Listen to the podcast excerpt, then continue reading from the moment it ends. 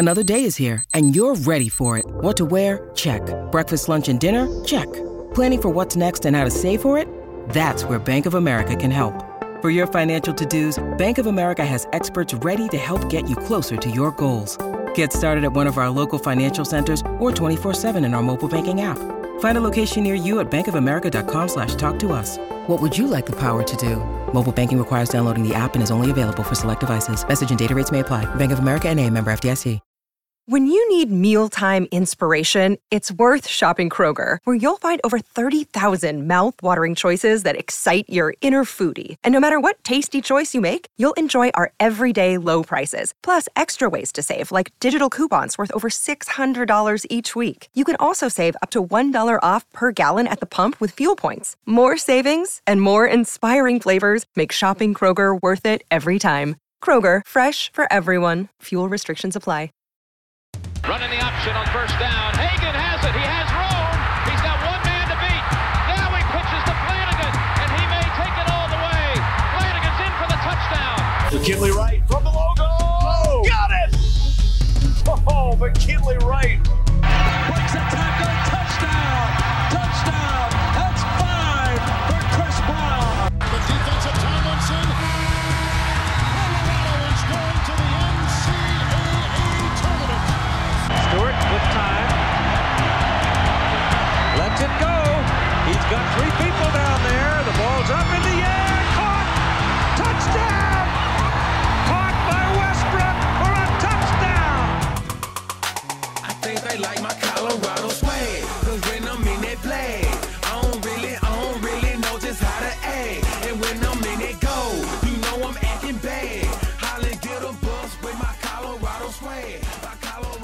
Welcome into the DNVR Buffs podcast presented by the American Raptors.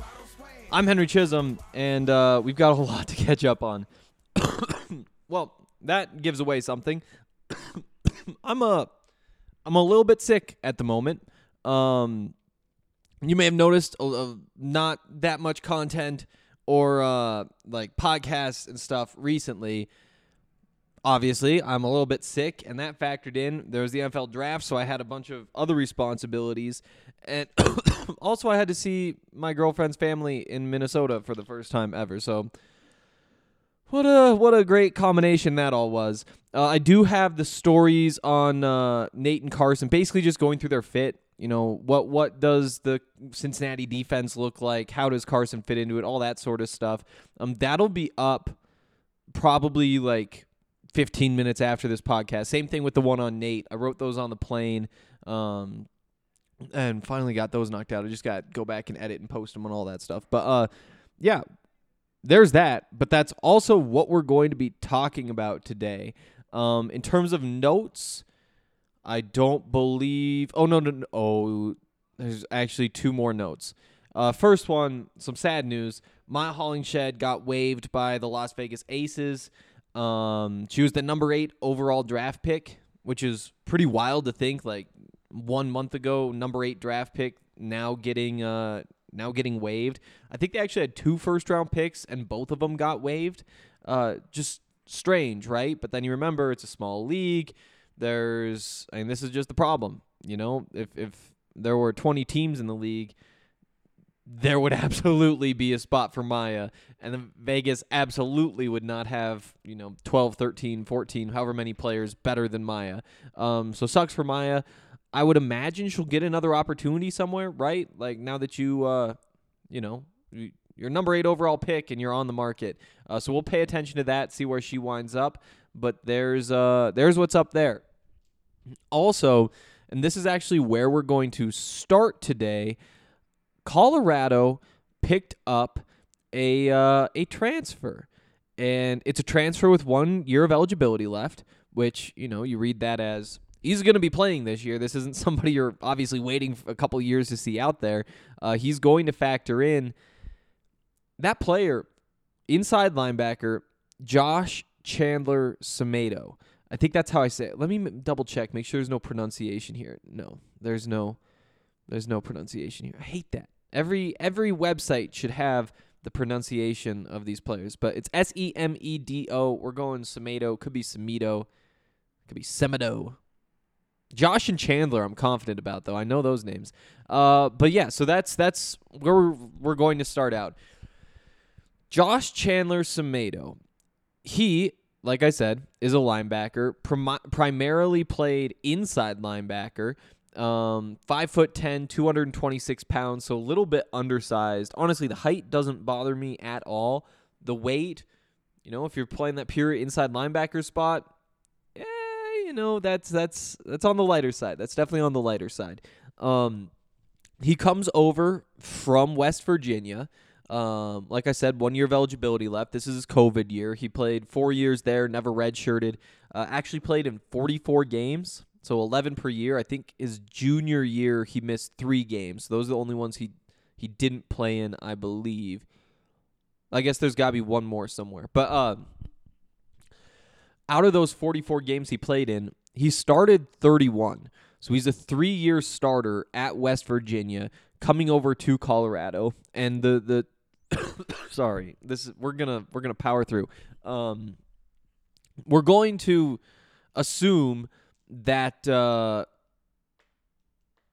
if you're coming over from West Virginia to Colorado, you've been a starter for three years at West Virginia.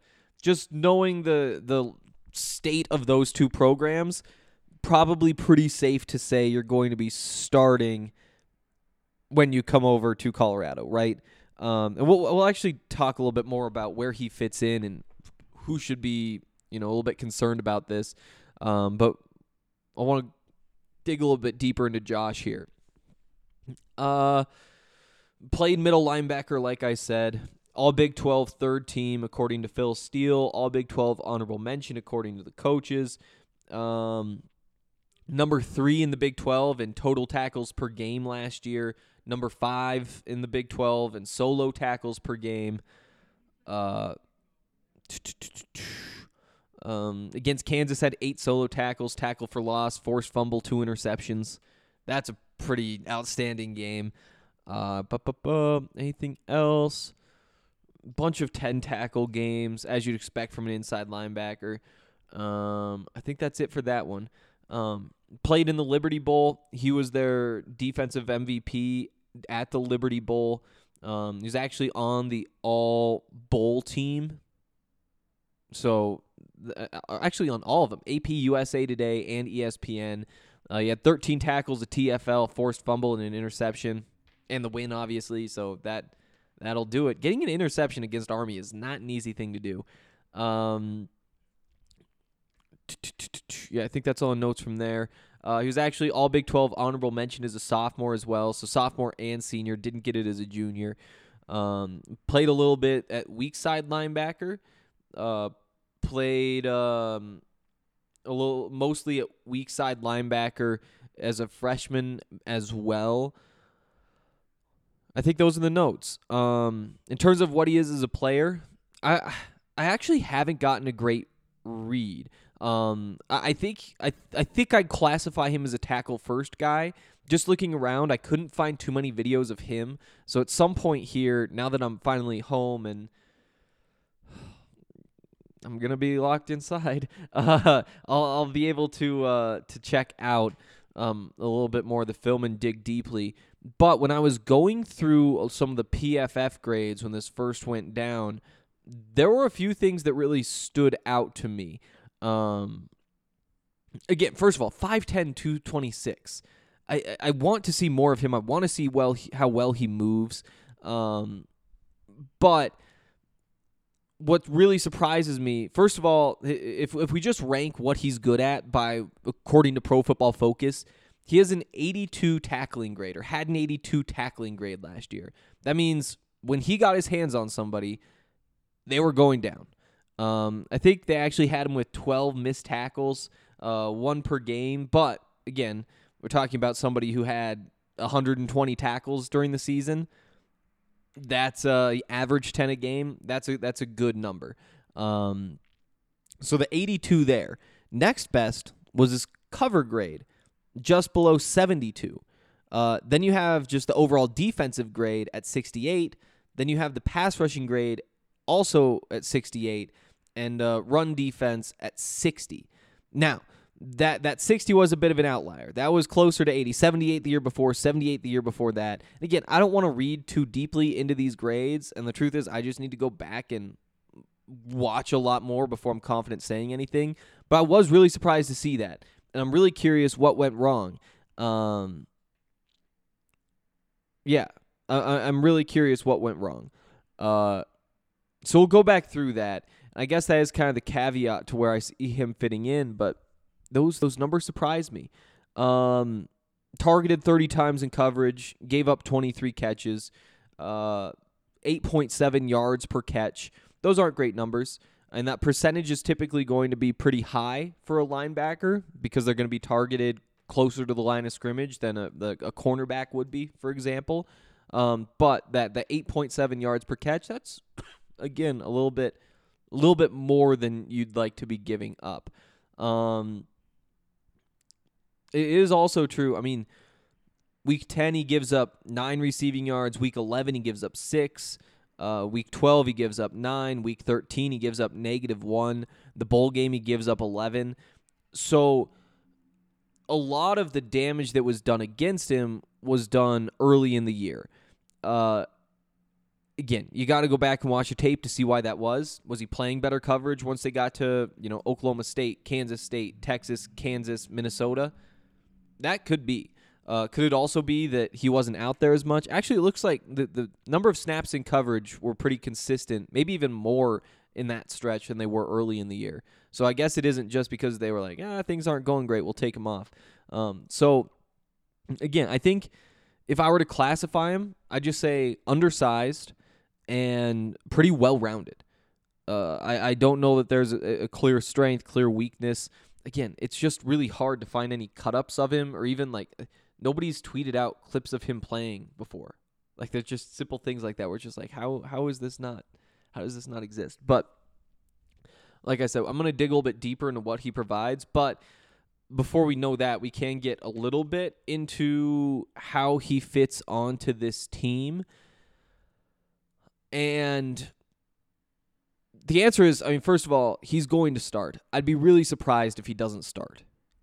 They just don't have players who are this experienced. So you- you'd have to assume that if they're bringing him in, they're bringing him in to be on the field.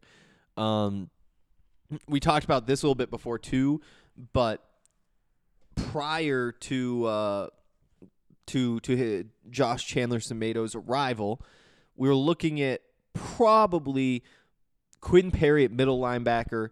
I'd guess that you'd have Robert Barnes as your strong side linebacker. You know that means he's on the tight end, gets to play more in coverage, and then Marvin Ham as your weak side linebacker.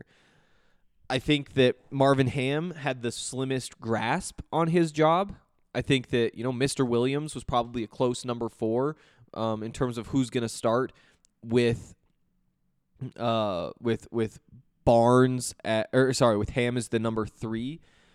So that could skew things a little bit. Um, I do think though that Josh Chandler Semedo fits somewhere in that top three, and my bet would be number one. It's probably him or Robert Barnes, who's the guy who they just want to get on the field the most. Now, he comes in having played three years as your Mike linebacker. And because of that, what's the easy answer in terms of where he'll fit in? Mike linebacker. And it, it could be that they just had even better athletes that they wanted to put at outside linebacker. Right? I don't even I haven't even had a chance to dig into what exactly their scheme was. Um, so it could be that they had two inside linebackers, right? Uh, uh, but we'll figure that out. Still, when he has that much experience as Mike linebacker and all the things that come with that, you know, the, the talking, the communicating, the setting things up, um, you would expect him to to factor in there when he gets to Colorado, and that would mean bumping Quinn Perry down to the second unit, uh, most likely. uh, if if they really like Quinn Perry, then you know maybe he stays at Mike. I think Chandler Semedo you could fit in as your weak side linebacker because he does have that speed. It would it would make some sense, right? Like like you like the idea of him playing out in space just a little bit more. Um, again, that's not what he did, and so it's kind of strange saying that. Uh, but that could be one way to piece it together. Um, and in that case, Marvin Ham goes to the bench. Uh, but that's kind of what we're looking at. Is I, I think the first question is, do you want him at Mike linebacker? And if you do, Quinn Perry's probably on the bench.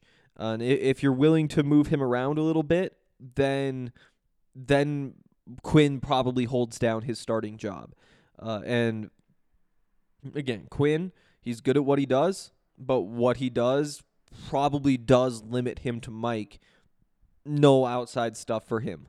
Uh, so that's that's what that looks like as of now, and we'll expand a little bit more in a couple days once I have a chance to, you know, dig into the tape, see what he actually looks like.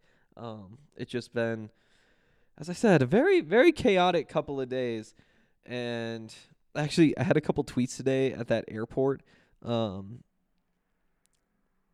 that are just chaos. Like there was one I, I tweeted. What was it? Uh, I said my girlfriend has pre-check. I don't. She left me in the normal line and went through the pre-check security. Is that acceptable? Everybody has thoughts. There's 125 responses so far, and I think about 120 of them are saying I'm an idiot. Like, oh, okay, sounds good. Also, they had they had a the Minnesota Wild have a bar in the Minnesota airport, which is a weird thing in the first place. But uh, I see like you know how they have a bar when they don't have any cups. People love that as well.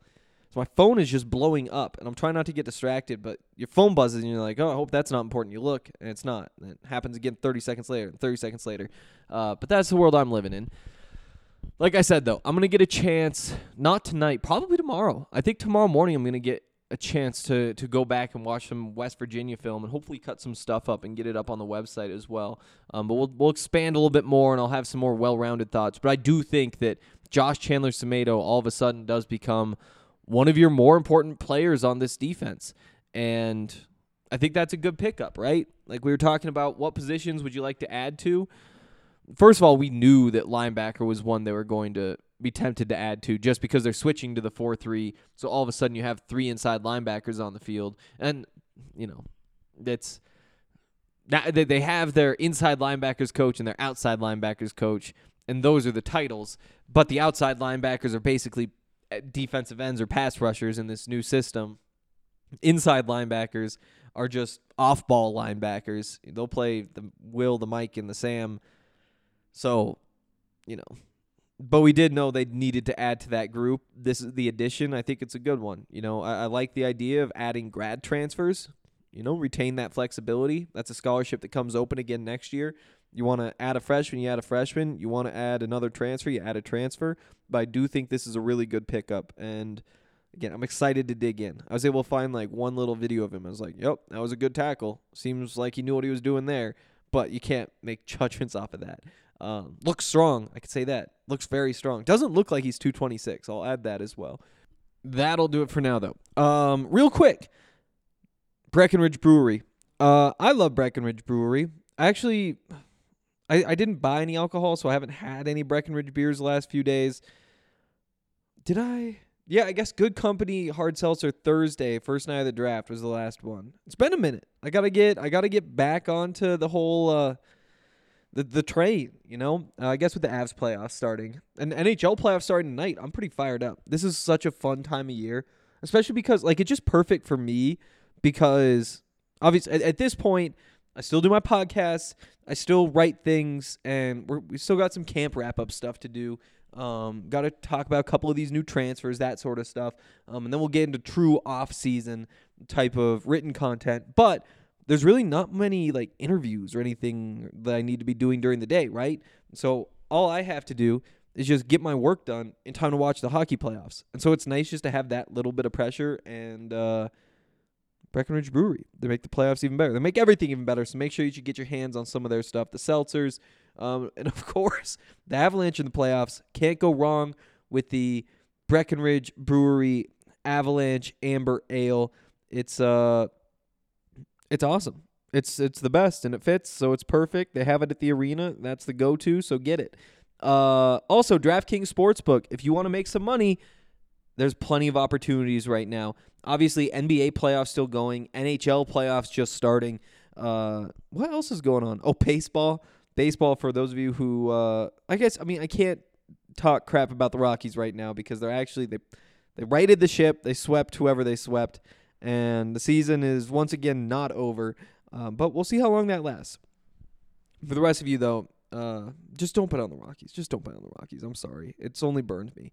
Um, right now, if you're a new user, you can sign up. It's the same deal. You put $5 on any team to win any NBA game. You'll get $150 in free bets if they do. Um, yeah. So there, there's the new promo. Um, also, if you uh, if if you want to make same game parlays, all that sort of stuff, combine like threes made with a win for the team and this many rebounds. Or the best way to do it is if like you take Luka Doncic, Doncic over on the points, take him to get like 35 points, but also take the Suns to win. That'll give you some real good value. Uh, but definitely go in and check all that things, those things out. Like if you mess around, you'll find some awesome ways to do it. I mean, like I said, download the DraftKings Sportsbook app now. Use the promo code DNVR. Bet five dollars on any NBA team to win their game. You'll get one hundred and fifty dollars in free bets if they do. That's promo code DNVR only at DraftKings Sportsbook. Must be twenty one or older. Colorado only. New customers only. Minimum five dollar deposit. Restrictions apply. See DraftKings.com/sportsbook for details. Gambling problem? Call 1-800-522-4700. All right. Uh I guess also let's do this too. Let's do this too. Uh Ripple. Ripple is a really cool product that you can get from uh Lightshade Dispensary. The way it works is it's just like this little powder. It comes in a little package and you just rip the top off, you pour it in your drink, you pour it in your food. It's odorless, it's flavorless. You can really put it on anything. If you want to hit fast, you just put it straight on your tongue. Um, but regardless, it's supposed to start absorbing within 10 to 15 minutes of you taking it, which is incredibly fast and it's super consistent. They've actually tested Ripple at Colorado State University. It was like randomized, placebo controlled trial with real people. The results were published in a peer reviewed journal. It really is the just the safest, most consistent high that you can get out of any sort of edible. Um, and again, it's clinically proven to hit two times faster than the leading gummy. So, uh, Go to Colorado's premier dispensary that's Lightshade with 11 convenient Denver Metro and Aurora locations. The Barnum location is now open. It's one block off of 6th and Federal. It is the biggest Lightshade store with specialty products that are not offered at other locations. They have something for everybody. Whether you're uh, a casual consumer, whether you're a connoisseur, does not matter. Plus, podcast listeners get 25% off all non sale items with the code DNVR. Shop online at lightshade.com for pickup or visit a Lightshade location near you. Here's another fun little story before we get into the real draft stuff. So, the DNVR Madden League draft was over the weekend and uh, I wasn't around, so I couldn't make my picks. I had ten picks in that draft. Uh, The earliest were in the third round, though, so it's like, yeah, I'll be fine. Blaine Toll was in this year's draft class. Um, you'll remember Blaine Toll from his three months he spent at Colorado. I drafted him. Um, he's a star.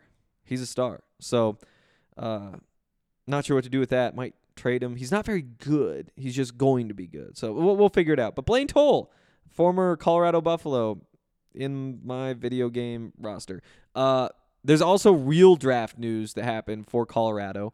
Uh, four players, I believe, are either, I guess, haven't necessarily been picked up, but are at least on that path. Um, first, first deal to be signed. I, I should say this: no Buffaloes drafted. First time since 2016 that that's happened. Um, it's not good. It's not good. I thought Nate and Carson had chances, but I guess not. Um, Nate was the first one to sign a deal. That was pretty quick after the draft. Uh, he goes to Atlanta. Carson Sunday morning uh, news broke that he had signed a deal to go to uh, Cincinnati. So those are the two undrafted free agents. They're both on the 90 man roster. Uh, Mustafa actually got a deal as uh, like a, a mini camp uh, tryout type thing. I guess yeah, camp invite. Tryout's a little bit different. That's like a one day thing. So so he'll be up there for the mini camp, which should start sometime in the next week or so. Three, four, five practices, something like that. And I'm guessing that uh, Atlanta probably has like one or two open roster spots, and they'll they'll choose one or two of those guys who they invite to the mini camp to to actually put on the 90 man roster, bring back for training camp, and give a real shot to to make the roster. Um, so that's that's where he's sitting. Uh, Kary Kutsch is uh, the final Buffalo who seems to be in good position. Um, the tweet was Colorado offensive lineman Kary Kutsch has been invited to New York Giants and Seattle Seahawks rookie mini camps per source. So again, no uh, nothing official here that I've seen yet. Um, he's probably weighing his options, figuring out where he could stick, that sort of stuff. Um, but we'll probably hear at some point in the next couple days where he's uh where he's going to try to find himself a, a home in the NFL. Um, so there we go. Let's circle back through and dig a little bit deeper though. Start out here with the Atlanta boys. Um, so first of all, Atlanta went through a scheme change last year. Um, new new coaching staff. I don't think there was a new front office, but there actually might have been. Uh, but uh, they switched from a four-three cover three zone. And you remember that's like the Dan Quinn defense. So that was, um, you know, like the the Seahawks like pure cover three. Like your linebackers are doing the same thing just about every play. Your your corners are dropping back their deep thirds. You got your safety going deep. Like the one of the most simple defenses that you can possibly run. Um, and it works well if you have the athletes, right? Like if every guy can just win his zone, even if the offense knows it's coming, doesn't matter. And the Legion of Boom did that, uh, but didn't quite work out with uh, with the Falcons. Uh, so they made the change. They switched over to a three-four. Um, it, it I think there might be some similarities. I think it's a little bit cover three heavy, but the difference is they scheme up a lot of pressures, um, and they they want to kind of crowd the box, make it make it hard to tell who's coming, who's going. You know, send five or six guys, drop the others in zone, make the quarterback figure out what's going on. Um, and and while doing that, they actually they they leave guys over the top. Like they make sure they don't get beat deep. So it's kind of this um, like bend don't break defense. And then you get down the red zone. It's like, hey, modern NFL, easiest place to get a stop or, or at least get make sure that nothing bad happens is in the red zone. You know, just cramp things up. It's easier to defend that area. Just don't give them any easy touchdowns before they get there. Hold them to a field goal if they do.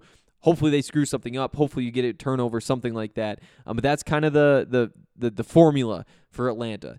So I think the other piece, again, that 3 4 odd front, running that one gap scheme, which is what Colorado's done quite a bit of. And I think that that's. So I had I had pegged Nate as more of like the two gap type of guy, um, just because it lets you rely on the instincts a little bit more. Um, with with that one gap system, obviously everybody is just in charge of what they do. In charge of what they do. You know, you have your one gap. You've got to you've got to get through there. Um, if if you're pass rushing, you're pass rushing, trying to get to the quarterback. If it's a run, you don't let anybody through that gap. And again, Nate's really good at that. It, that's a lot of what the Buffs have been doing recently, and so I think he'll be fine. And on top of that, you know, with all these blitzes, it might be a bit of a tell if if Nate's out there, right? Because you know, it's kind of like Von Miller, but in a very different way. If if Von's on the field, you know that there's an 85, 90% chance he's rushing that edge, and there's that 10 or 15% chance they're going to drop him in coverage just to keep you honest. And, and Nate has something similar, but from the middle of the defense. Um, they are missing kind of that pure tackler. They are missing somebody who can just stuff things up in the run game. Now, they do have like good defensive linemen, some some decent pass rushers, um, but – again, like in that one gap system, like of course you do, right? If you're going to run that, you need the athletes who can run those gaps. And so Nate, I do think is a pretty good fit here. Um, in terms of in terms of the roster, I think that there's um, there's a, a lot to like. I think that there's really a lot to like. Um, they they do have their two starting inside linebackers. You know, Deion Jones and Rashaan Evans are both there. Um, in in the long term, I think that uh, there's there's a path to the field in the long term. You know, Rashaan Evans, good linebacker, makes quite a bit of money. Uh, I, I think Nate could beat him out if he's cheaper. You know, it, it, take a year or two. With Deion Jones, more of that cover type of linebacker. Um, could be either a good pairing for Nate. It could be that you want more tackling there, so that fits in. But but that's all way down the road. First thing Nate needs to do is actually make the roster, and those two will take up two spots. I think the way this defense is built, you probably expect Atlanta to keep four inside linebackers with a chance that there's five, um, but probably four. Right now they have uh, Mykal. I'm not sure if it's Mykal or Michael. Uh, I think might actually be Michael M Y K A L Walker. Um, he started six games as a rookie in 2020. Started two games last year. Um, Rashad Smith. He's been in the league for two years. This will be his third. Um, been on five different teams.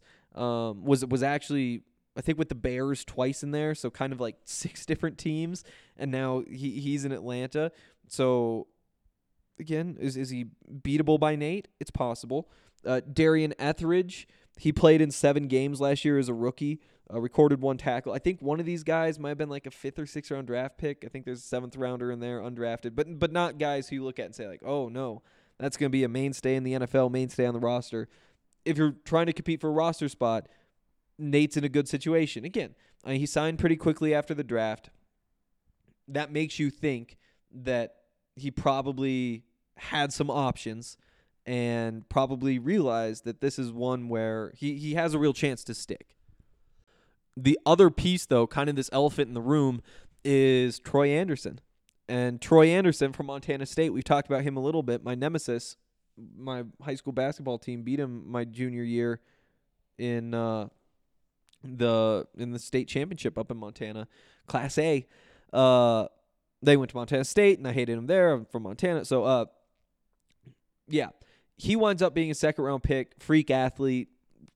But I think the one little glimmer hope there is well, first of all, he would take the third job, right? And so there's minimum one other open. I would guess with this group, you're only going to keep four on the roster. There's a chance you keep five, so maybe there are two jobs open. The other piece, though, is that I could see them trying to put him into an outside linebacker spot for a couple reasons. First of all, he has the athleticism. Again, when we talk about this scheme, when you're saying, is he going to go? Is he going to stay?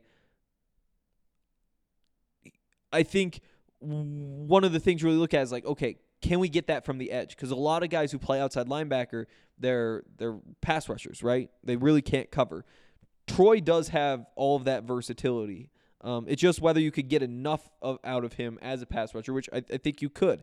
And then the other piece is you have Deion Jones, you have Rashaan Evans. So if you're trying to get your second round pick on the field, outside linebacker, he might have a better chance. And so if he if if he does kind of factor in in their mind either as an outside linebacker, that'd be great. That means there's two jobs open for these four guys, one of which is Nate. Or even if they say, you know what, we think he might be able to play either, then you could either go lighter on outside linebackers and heavy on inside linebackers, or, or lighter on inside linebackers, heavier on outside linebackers. So it, I think that that versatility does help Nate out. Um, and overall, I, I, think that he's in a good position. Again, I, I think that I don't want to say his brain's going to be wasted, especially early on, because again, like Nate, really smart, knows his football, has great instincts. If you want him to to be in a defense where everything gets clogged up in front by the linemen, and then he has a chance to kind of filter around, figure out where he wants to go, and then bang, clean up the running back, just meet him in the hole as it develops. Long term, that makes sense, but there is, you know, you have to adjust to the speed of the game in the NFL. And those senses, even though you might not be taking full advantage of them, I mean, it's it's not like you're going to waste, especially early on. And I think that with those simpler responsibilities, I, he might really shine. Right, the the learning curve might be a little bit less for him. Um, so I think that I think that that's really what stands out with Nate. And again, one gap system. It, it's what the Buffs have been running quite a bit. It's good for Mustafa as well. You know, he goes in. He, obviously, he's not going to be a defensive lineman in a scheme where, you know, you're you're asking the guys to clog everything up up front because what he's probably a little under six feet tall, and that, that's just not somebody who's going to clog things up at this level, right? And so we'll uh we'll see how he factors in. Um, hopefully, he's able to stick around. Uh, it's going to be tough for him, um, mostly because he's a pass rusher. I think that what he does best best is play as a pass rusher, and he's just not going to get many opportunities to do that with so many veterans around, right? The undrafted guys and getting your pass rush snaps, and that's ways down the road. Um, but as they're trying to figure out what they want, that's that's going to factor in. Now again, pass rushing is a defensive lineman, playing that one gap, penetrating, getting through there, getting like there there's a lot of similarities, and so I I really think he's going to be just fine. You know, it's it's going to be a battle though. Uh, odds are probably stacked against him getting invited back to training camp, but even if he doesn't, who knows? Maybe he winds up uh, getting getting a chance to go training camp somewhere else.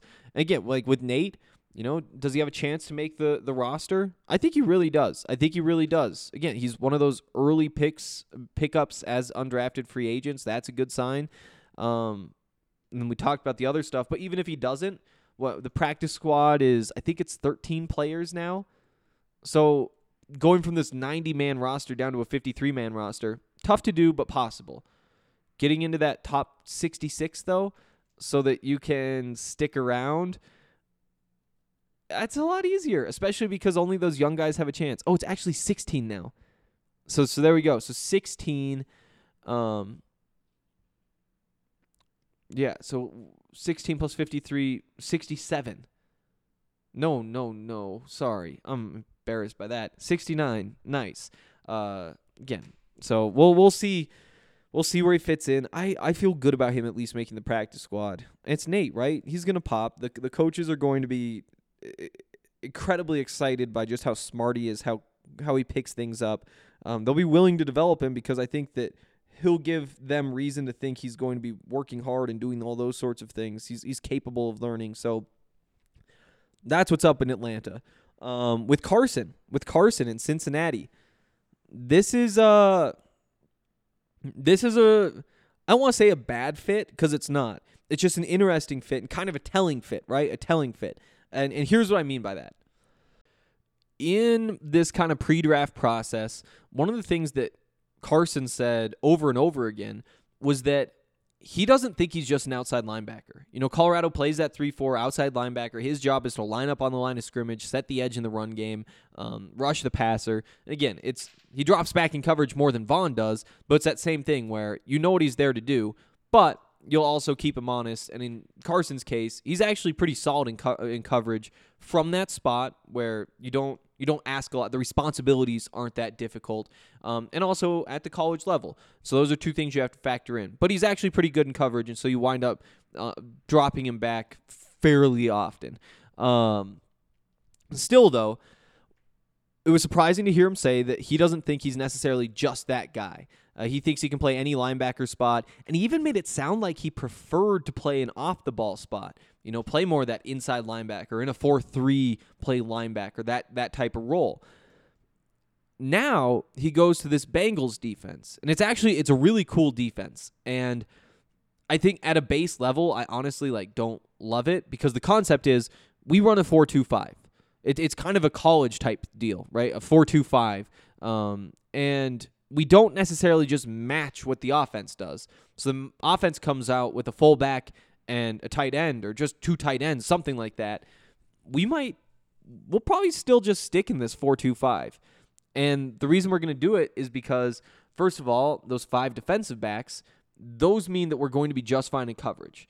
Between those five, we're going to be able to cover everybody. With those six guys in the box, we're going to be outnumbered, but what we're going to do is we're going to get really, really big linemen. They're going to clog everything up. They're going to command double teams. We're going to have two linebackers who are really good at reading and reacting and going and making tackles. And to be honest, I think that this is a defense that Nate would have fit pretty well into. Um, just because, again, like he has those senses, he can read those things. Um, the the coverage responsibilities aren't so much on the linebackers, um, just because of how you're structuring things.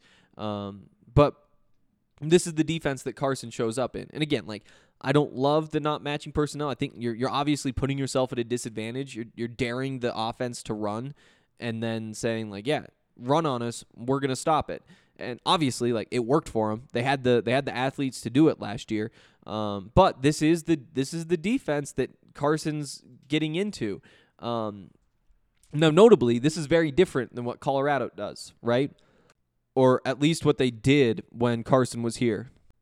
Because he was playing kind of an outside linebacker, almost similar defensive end type role, or at least subbing into that in their sub packages. So, the first of all, let's talk about the possibility of him playing defensive end in this defense. Um, and I think the odds are really slim. You know, I, I, was just looking through their roster. Their smallest defensive end is Joseph Ossai, who actually played a very similar position to what Carson played um, at Colorado when Joseph Ossai was at Texas. You remember he his last year was that bowl game. He played. He he's he's a good football player. Um, but he's listed at 253, I think. Carson's listed at 240. So that's a bit of a gap, right? There's that would be a significant step down from their smallest defensive end. Um, could they like him there? Could they want to try it? Absolutely. There's a real chance that they're going to want to try it.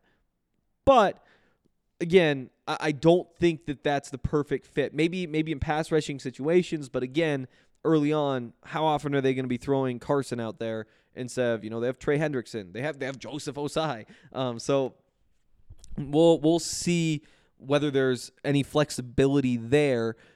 I do really think that he probably fits in as uh, one of those two linebackers. Now, again, this is very different than what he did. He was an outside linebacker at Colorado. He's confident he could do these other things, and he ran a four five six. Like he has the mobility to play off the ball, um, the the lateral mobility as well. Um, I, very good football senses.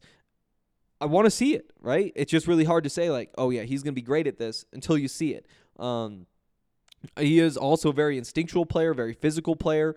Uh, I, I think he can get off the blocks at the next level, but you know that's that's one of those questions for Carson. Um, but we'll see. We'll see. I, I think that it probably helps again that it's not a whole lot of coverage responsibilities. He's not terrible in coverage, but obviously that's not going to be his strength. Um, yeah. Uh, in terms of in terms of the other linebackers on the roster, the guys who he's competing with, um, you know, you start with Logan Wilson, who was an early draft pick last year, exceeded the hype. I think he might have been a Pro Bowler as a rookie. I guess I might not be giving these linebackers enough credit or the scheme enough credit because you do have to be pretty well rounded. You do have to cover a little bit and do some of those things. Uh, Logan Wilson is really good in coverage, also really good in the running game. Does get protected just a little bit as well. Kind of like, you know, Nate grades out well. It's like, yeah, he's doing what Nate does. And that's not totally the same with Logan Wilson, but there's a little bit of that. Germaine Pratt, uh, he was the other starter. He's going to be back. Um, so I guess starting right there, Logan Wilson is probably going to be a starting linebacker in Cincinnati for a decade. That's what it looks like right now. Um, Germaine Pratt, eh, not so much. I think he's beatable. I don't even know that he's locked into a starting spot for this year. You know, when you look at the depth, you have Markus Bailey uh, from Purdue. They they draft him in the seventh round in 2020. Uh, he he started two games in 2020. Didn't start any games last year. Uh, Akeem Davis Ga- Davis Gaither.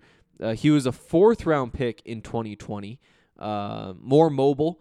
He he started three games this year. Didn't start any as a rookie. Um, so I mean, just looking at the trends, it seems like he's probably number three on this list. Bailey's probably number four. And they've got Clay Johnston, who's going into year four. I don't think he's ever started a game.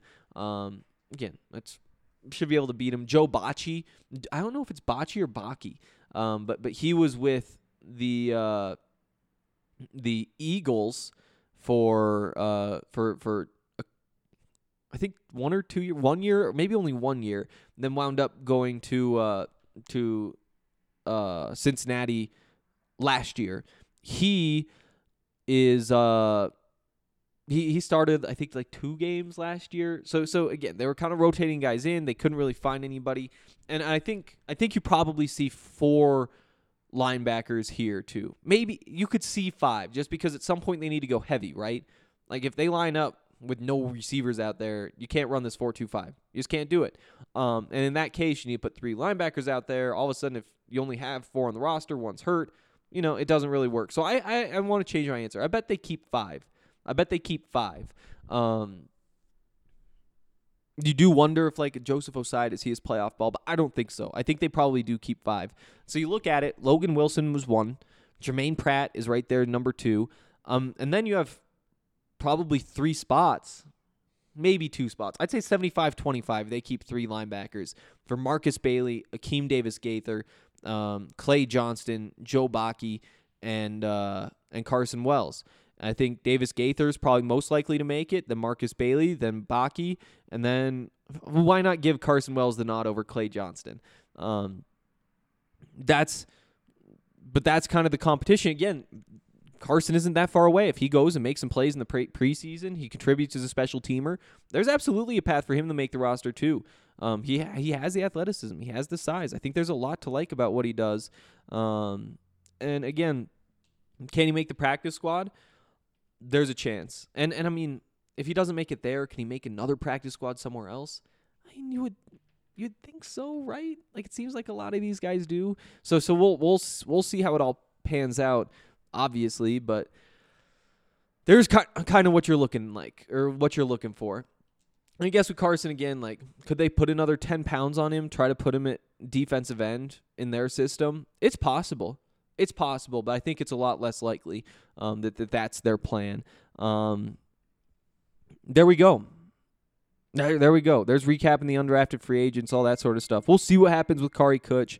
Um, but that's it. That's it for today. We got a lot of podcasts this week, especially because we missed some last week because I'm uh because of a lot of reasons. But I'm back now, and we've got podcasts to do, and there will be another tomorrow which I'm very excited about. Oh, I just realized we did not talk about Jabari Walker. That was the other piece of news. I again, I was at the airport. I saw it, but um, Jabari not coming back to school. We'll dig into that tomorrow, though. Uh, see you then.